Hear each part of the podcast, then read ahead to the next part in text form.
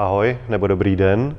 Jmenuji se Patrik Zandl, pracuji ve společnosti CZNIC, kde mám na starosti vývoj routerů Turis. Kromě toho bývám označován za podnikatele, publicistu, spisovatele.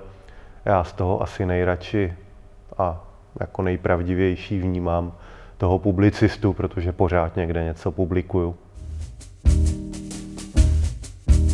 Mým dnešním hostem je Patrik Zandl, jedna z legend nebo jeden z průkopníků českého internetu, zácný host. Patriku, moc díky, že jsi udělal čas, že jsi přišel. Děkuju. Díky za pozvání.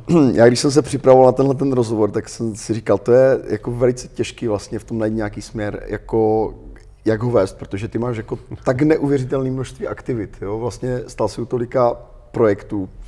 A, tak jsem si říkal, že možná začneme tím, jako co děláš v současnosti, čím se momentálně nejvíc zabýváš. Co, co jsou tvoje teďka aktivity jako pracovní? No, s pracovníma aktivitama je to jednoduché. Mám ve společnosti CZNIC na starosti router Turis.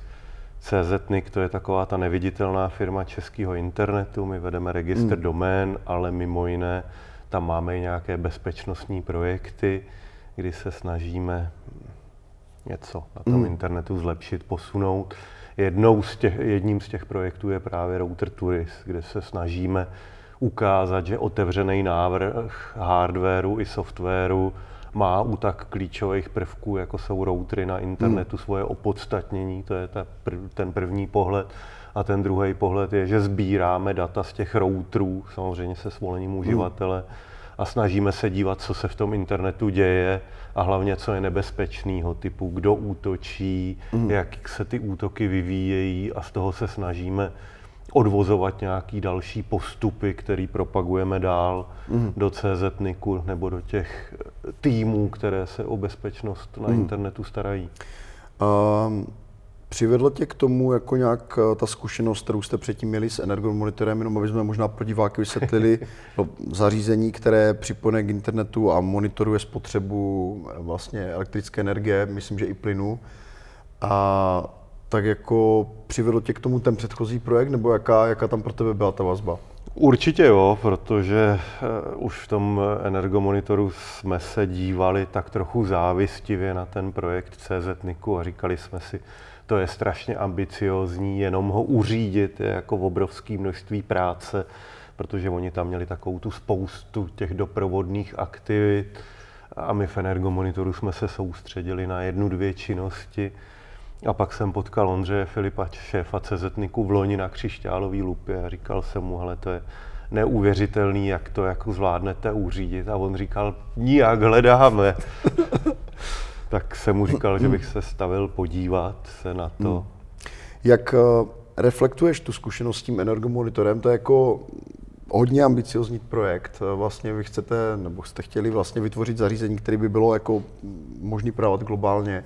Tak jak reflektuješ tu zkušenost jako takhle podnikatelskou s odstupem těch pár let, jak se vám podařilo jako naplnit tu původní vizi? No, přemýšlím nad tím, jak to jako zhodnotit. Eh, zajímavý je, že do začátku si třeba říkáte eh, takový ty jako myšlenky a klejmy, eh, že v těch lidech budou rezonovat, že je to jako logický a pak zjistíte, že nerezonujou a a nebo rezonují v zemích, kde byste to nečekal. Typicky my jsme si v Energomonitoru říkali, že důvod šetřit je přece významný důvod, proč si takový zařízení mm. pořídit. A pak jsme zjistili, že šetřej e, země, kde byste to nečekal, typu Německo, Holandsko, ale bohatý státy jako Česko o šetření nechtějí slyšet. A i když jim to spočítáte, a my jsme dělali i takový pilotní projekty, že jste tu krabičku dostal vlastně zadarmo, a platil jste třeba hmm. i něco z úspor, tak zjistíte, že to prostě ty lidi nezajímá. A fakt je, že se to liší zem od země, nedá hmm. se to globalizovat. Typicky Němci jsou šetřiví, hmm. typicky Čechy to vůbec nezajímá. Je to obtížný vysvětlovat a zjistíte, že to není ta emoce, která prodává. Hmm. Naopak jsme pak zjistili, že třeba bezpečnost je emoce, která prodává. Že říct lidem, heleďte, doma vám eh, jako v klidu doprala pračka, je mnohem zajímavější, než říct jim, že eh, jste ušetřili tím, že jste ji mhm. pustili mm. tehdy a tehdy. Mm-hmm. Uh, ty jsi v tom projektu ještě nějakým způsobem zapojený. Jaká je momentálně teďka vize pro ten energomonitor? A jako daří se mu? Jako na, podařilo se vám jako podnikatelsky jako nějak naplnit ty vize, které jste to vkládali? My jsme teda nepočítali, že by to bylo v nějaký nejbližší době významně ziskový. Šlo nám o to zaujmout trh, jak to u těch startupů bejvá a nějak se na něm rozšířit. To je to, co se podařilo. Ehm, prodali se eh, do celé řady států, teď myslím ve 20 zemích světa jako aktivně mm. prodáváme. Ehm, co trochu zklamalo mě, že jako to, co jsme mysleli, že si to budou kupovat ty obyčejní lidi a těm to pomůže šetřit a nějak mm. líp přistupovat k přírodě, to prakticky vůbec nevychází ve většině zemí. Naopak se třeba prodává velké objemy do korporací, typu mm. máme finského operátora, který pokrývá LTEčkem tu finskou přírodu a místní regulátor mu doplácí nějaký peníze za to pokrytí, mm-hmm. jo, je tam nějaký eh, režim incentiv a oni, aby hlídali, eh, kolik elektřiny se spálilo, tak si prostě osazují ty základnové stanice mm. tím naším měřením. A v tom LTEčku se ten vysílací výkon už významně liší. Mm-hmm. Takže oni to mají vyloženě pro svou takovou datovou analytiku, aby věděli, jak se jim která oblast vyplácí. Mm-hmm. Um, ty se teďka vlastně podílíš na tom projektu toho routeru, což je v podstatě, bych řekl, i otázkou nějaké jako kybernetické bezpečnosti České republiky. A dlouhodobě analyzuješ vlastně ten, ten internetový hm, mobilní trh, a nebo, jako si, nebo jako z mého pohledu si jako nejvýraznější intelektuál, který jako dlouhodobě vlastně se zabývá těmahle otázkama tady v Česku. Že? I když si vedl jako lupu, jako hmm. šéf-redaktor, tak, tak uh, jste se tomu hodně věnovali. Jak, jak vlastně mm, ty vidíš uh, jako tu realitu toho internetu věcí, vůbec jakoby bezpečnosti celé té věci. Jo? Že jako mám hmm. pocit, že ten, ten, ta škála těch názorů se pohybuje od, já nevím, od Goodmana, jo, který je prostě jako hodně kritický, prostě on napsal hmm. to Future Crimes, prostě v podstatě říká, že pokud jako nezačneme jako hodně pracovat na té bezpečnosti, tak se řítíme do obrovského problému. Hmm. A pak jsou jako technooptimisté, kteří říkají, ale vždycky se to nějak vyřešilo, vyřeší se to znova. Jaká je vlastně teda ta, ta, ta, ten stav podle tebe? Tak pravdu mají oba dva tábory, oni se na tu jako minci dívají ze dvou stran, eh, ale furt je to ta jedna mince. Pravda je, že ta bezpečnost v internetu věcí je dneska brutálně podceňovaná záležitost. Hmm. To my vidíme v CZNIKu dnes a denně. Eh, jako výrobce z energomonitoru to chápu. Prostě vyvinout zabezpečený hmm. protokol znamená dát tam lepší křemík, mít víc paměti, prostě to zařízení je dražší a větší. popravdě větší. Tu bezpečnost vám nikdo nezaplatí. A ještě ke všemu to často snižuje uživatelskou přítulnost, mm. anebo zvyšuje významně náklady na vývoj. Veškerý ty stupně zabezpečení, to mm. jsou prostě jenom náklady. Kdyby jsme se mezi sebou domluvili, že se neokrademe, tak nám to odstraní obrovské množství nákladů. Akorát, že ta domluva bohužel nefunguje. Mm. Eh, nejenom ve fyzickém světě, mm. i v tom virtuálním. Takže to je ta jedna stránka mince. Druhá stránka mince je, že ten internet věcí získává eh, obrovskou převahu a, a třeba z těch energetických dat je vidět neskutečné množství věcí. E, jako při troše dobrý vůle vidíte, kdy ten člověk je doma, co tam dělá, Mm. Uh, viděl jsem i průzkumy toho, na jaký televizní program se dívá. To se dalo taky rozpoznat při určitý kvalitě sběru dat. Uh, to říká strašně moc. Na druhou stranu, jako k čemu to vede? Vede to k tomu stále se zvyšujícímu tlaku na to, aby jsme se vzdali svého soukromí mm-hmm. výměnou za něco to soukromí už přestáváme vnímat v mnoha aspektech. Dřív bylo nemyslitelné, že byste se veřejně bavil o svý třeba sexuální orientaci, hmm. často i o politické orientaci. To jste prostě nedělal ani mezi přáteli, protože jste nechtěl jako iniciovat konflikty hmm. nebo cokoliv. Dneska je to běžný, že si hmm. to ty lidi jako dávají eh, na odiv hmm. sami. Patriku, ty říkáš, že uh, teda je to drahý, tu bezpečnost nikdo nezaplatí. A Když se ještě vrátím krátce k tomu Goodmanovi, jeden z těch jako, jako jeho hlavních pointů v té knize je ten, že OK, pojďme změnit to, že vývojáři v podstatě nenesou zodpovědnost za ten software. Prostě když každá softwarová společnost se snaží vzdát jako veškerý zodpovědnosti za chyby, za prostě za, za bugy, jo. Prostě to znamená, on říká, pojďme tohle změnit, pojďme, pojďme prostě učinit programátory zodpovědný za to, že ten software je chybový, že je nezabezpečený a tak. Jo? To znamená, to je jeho řešení. Jaký, jaký řešení bys viděl ty? Co, co je podle tebe jako cesta vlastně tady z tohohle? Jestli teda můžu ještě uh, trošku zahloubat tímhle směrem. Já si nemyslím, že bych měl nějaký řešení, protože já vždycky o těch věcech přemýšlím spíš tak, jako čeho se dá dosáhnout. A myslím si, že toho, o čem mluví pan Goodman, se dosáhnout nedá. Hmm. Nepřinutíš softwarové společnosti, které tady ovládají jako naprostou většinu už dneska funkcí v rámci společnosti, aby na tohle přistoupili, protože by mm. se vystavili jako rizikům, který i z toho jako rozumného pohledu nejsou přípustný. Prostě nikdy nejste schopen domyslet, na co se ten software použije a co na ně může spadnout. Hmm. Pravda je, že eh, se k tomu už přistup, jak si přizpůsobují vývojové nástroje, objevují se věci, kterým se říká emocionální programování. To jsou programy, které sami mají nějakou náladu. V běžném programování, v běžném vývoji to vidět není, ale takhle se třeba programují rozvodné sítě. Prostě hmm. ta rozvodná elektrická síť v Americe má nějakou náladu. A když má náladu špatnou, tak spadne, tak se rozpojí. K čemu ona to používá? Ona to, tu náladu samozřejmě nemá, jako jestli na ní špatně mluvíš. Ona ji má podle toho, jestli do ní pereš víc elektřiny, jo. než je přípustný a nějakýma umělo inteligenčníma algoritmama to vyhodnocuje a ona se tím snaží zabránit přetížení. Vlastně funguje jako lidský mozek. Lidský mozek hmm. taky v určitým momentu začne dělat divné věci a brání se tím naprostému přetížení, kdyby ten člověk totálně skolaboval. A hmm. to samé je v energetické síti, tam je lepší odpojit jedno město, než eh, jak si iniciovat nebo dopustit řetězovou reakci. Mm. Takže tohle jsou jako věci, které jdou kolem. Eh, já si myslím taky, že řešení těchto problémů se najdou. Eh, z části to bude na tom, že my jako společnost se dobrovolně vzdáme spousty věcí, na které jsme byli zvyklí, typicky mm. toho soukromí. Eh, na druhou stranu ty softwary sami se do značné míry přizpůsobějí a bude to braný do jisté míry jako vlastnost. Mm-hmm. Teď se o tom hodně diskutuje u autonomních vozů, jestli to auto má srazit mm-hmm. člověka tady toho nebo tamhle toho, když prostě je ta srážka nevyhnutelná. Jo.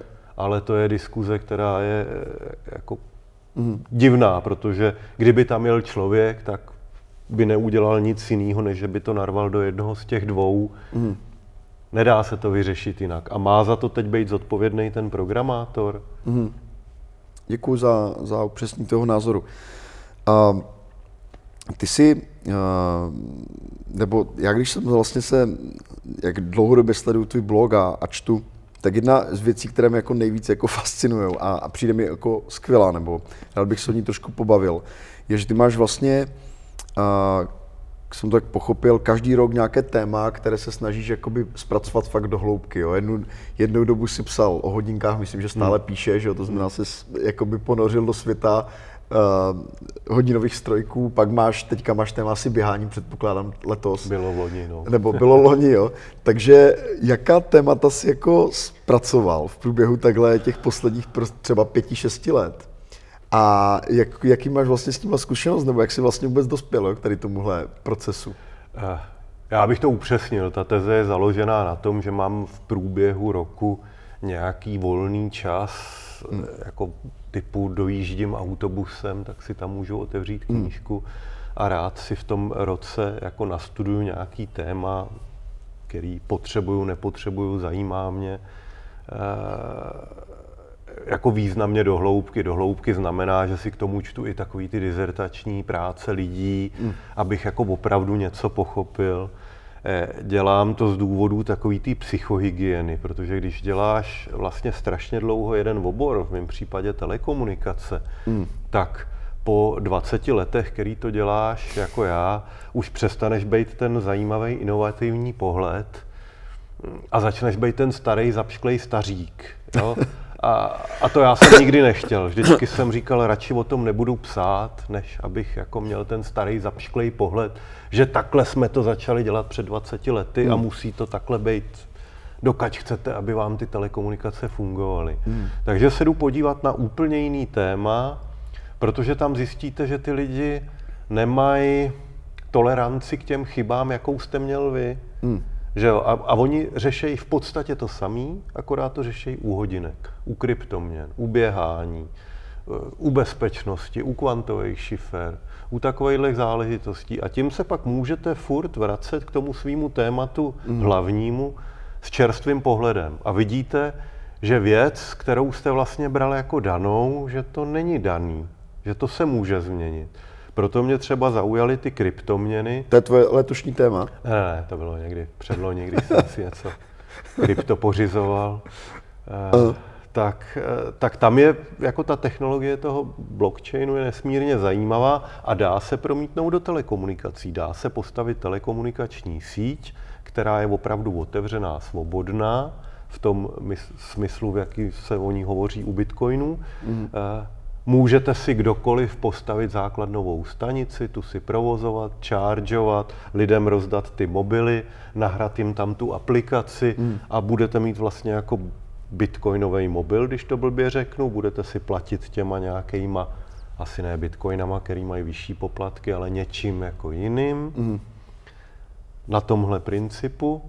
A to je obrovská změna, která do těch telekomunikací přijde. A vzpomínám si, že když jsem o tom samým psal článek před 15 lety, když s touhle technologií přišel Ericsson, tak tehdy jsem si uložil do paměti, tohle nebude fungovat, protože jsou tam tyhle věci, které jako nelze řešit. A najednou po 15 letech, když se k tomu vrátíte, tak zjistíte, těmihle novými technologiemi se to setřelo. Ano, hmm. takhle to může fungovat a jediný, na co to čeká, je Elon Musk, Ivo Lukačevič nebo nějaký jiný imbecilní, netolerantní člověk, který bude ignorovat to, že takhle se to nedělá. A takhle je to vyloučený na tom zbohatnout a postaví mm. tu raketu mm. a to, to vykope ty tunely a pojede na Mars a, a postaví se mm. s náma. Díky. Jak to chodí? Uh, jak, jak u tebe vlastně probíhá, probíhá ta selekce toho tématu? Je to čistě jako spontánní věc? Řekneš si prostě tak letos bych se mohl podívat na to, nebo si jakoby vedeš nějaký, řekněme, nějaký seznam a z toho si vybereš jednu věc, kterou fakt jakoby projedeš? Jako mám takový interní shortlisty, jak to hmm. pořád o tom člověk přemýšlí, že by se něčemu chtěl věnovat, eh, do něčeho jako hmm. zabrousit. Eh, ale pak to bývá často spontánní rozhodnutí nebo daný tím, že třeba jako letos jsem potřeboval významně zainvestovat do bezpečnosti, takže se jako mm. věnuju těm bezpečnostním konceptům. Co, uh, co právě čteš? Eh, teď čtu pána, který se jmenuje Harari, to je takový 40-50 letý antropolog, sociolog, tam je bacha na to, historik hmm. tolik úplně asi není. Eh, a on moc hezk, teď mu vyšel právě hmm. český hmm. překlad knihy Homo, Homo Deus, hmm. na který jsem čekal. Eh, a to, to je výborný spisovatel, který vypráví o tom, jak fungovala lidská společnost, proč v ní nějaké věci fungují, zabývá se tím tak jako odzumovaně, že hmm. vám opravdu vysvětlí, proč jsme začali používat jazyk třeba. No a to byla ta jeho první kniha Homo sapiens, hmm. teď vydal, eh, vyšla v češtině. Sapiens, myslím se jenom sapiens. Hmm. Teď vyšla Homo Deus, kde se zabývá tím, jak to bude vypadat v budoucnosti a tam je zajímavý to, že jako dochází k témuž, co se zdálo mně, že hmm. se blíží. Když už jsme u těch knih, ty, ty jsi napsal několik knih, vlastně pokud jsem dobře počítal, tak šest, nebo pět, nebo šest. A... Víc, mnoho z nich ne pod svým jménem. jo, jo. A to je mimo jiné taky, že eh, občas se zabýváš i ghostwritingem, co jsem zjistil.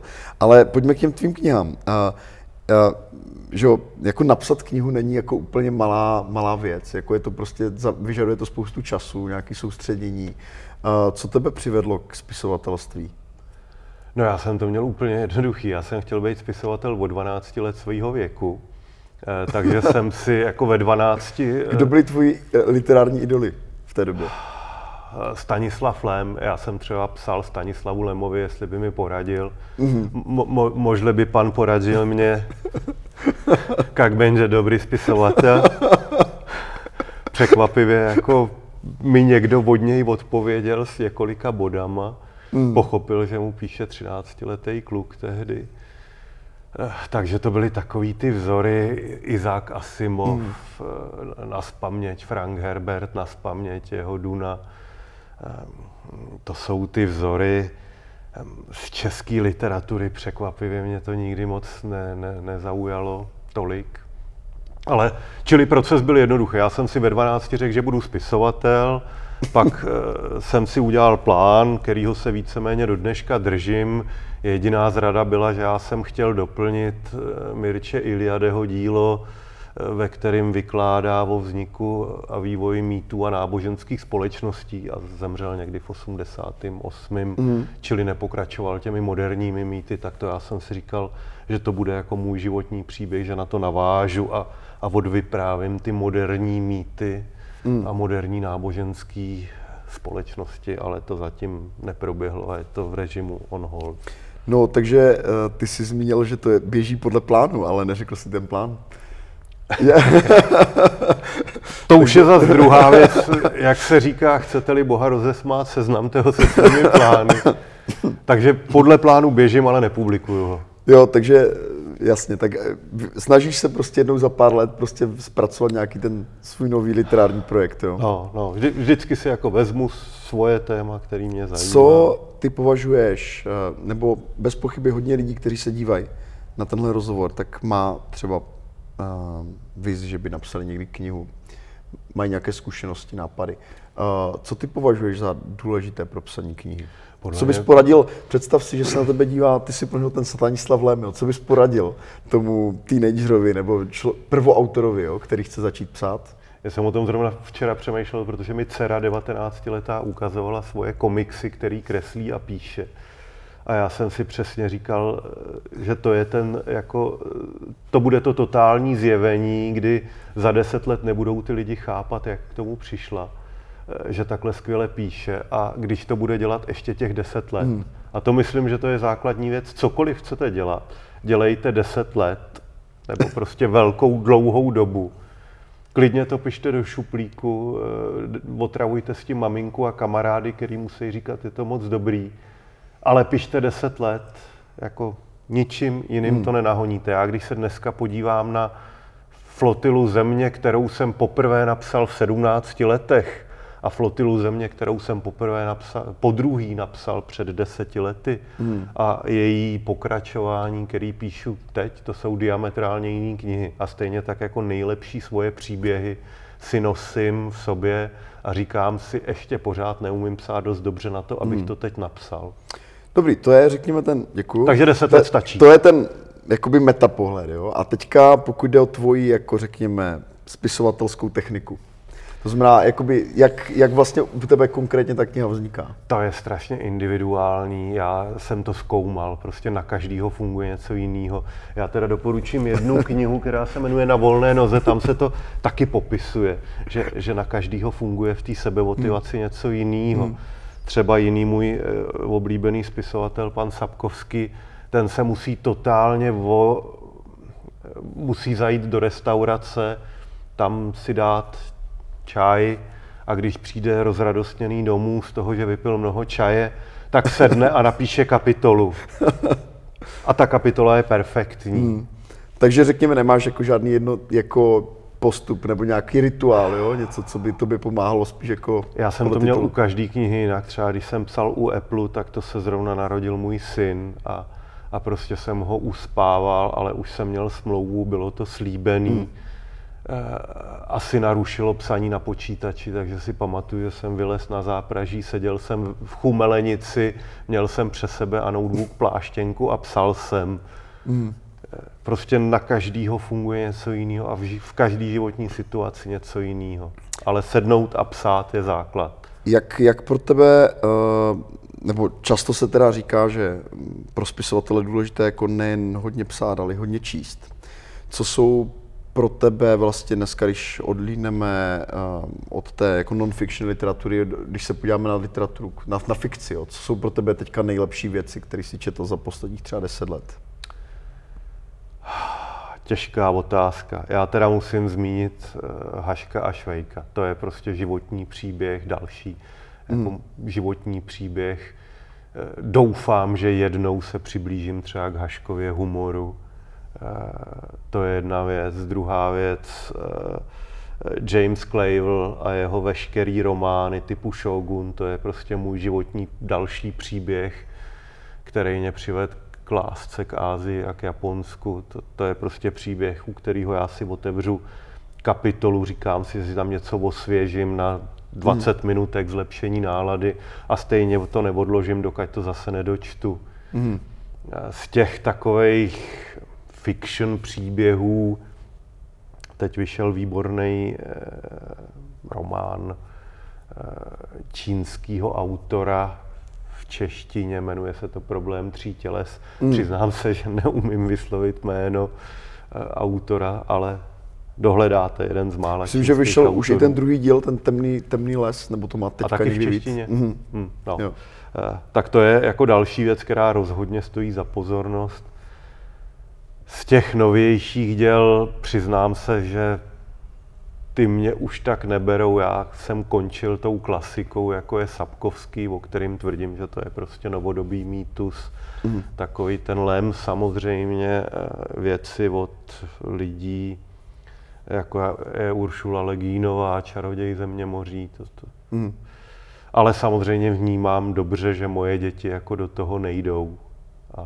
A, mm. a, a pak eh, Harry Potter, to je jako tutovka pro děti i pro starší a můžete si o tom myslet, co chcete. Jasně.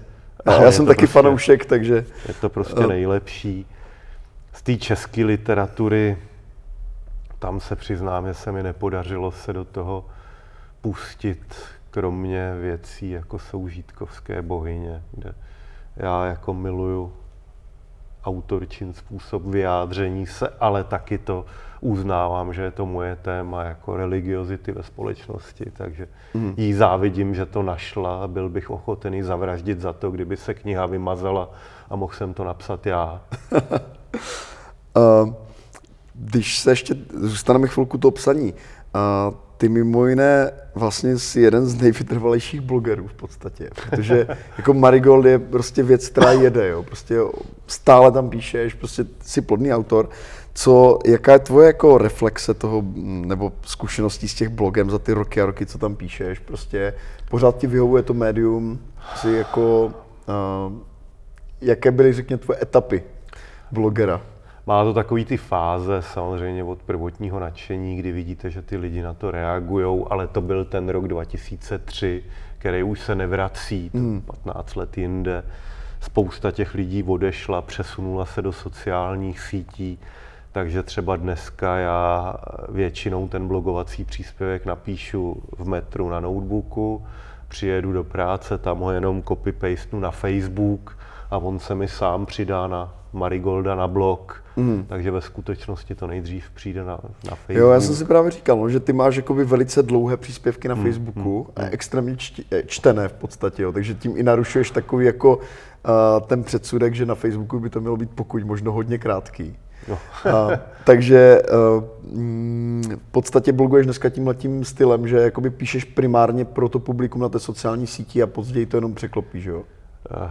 Myslím, že už z toho z délky našeho rozhovoru je patrné, že nejsem mistr stručnosti, ale to je jako praxe v lupy, protože v lupě i v mobilu jsme zjistili, že když jako nepředejmete všechny výhrady, které by čtenář mohl eh, mít, tak vám tam tutově za chvíli něco, někdo napíše něco, co jste považovali za evidentní a nepovažovali jste za nutný zmínit. Tak to je jako ta nevýhoda.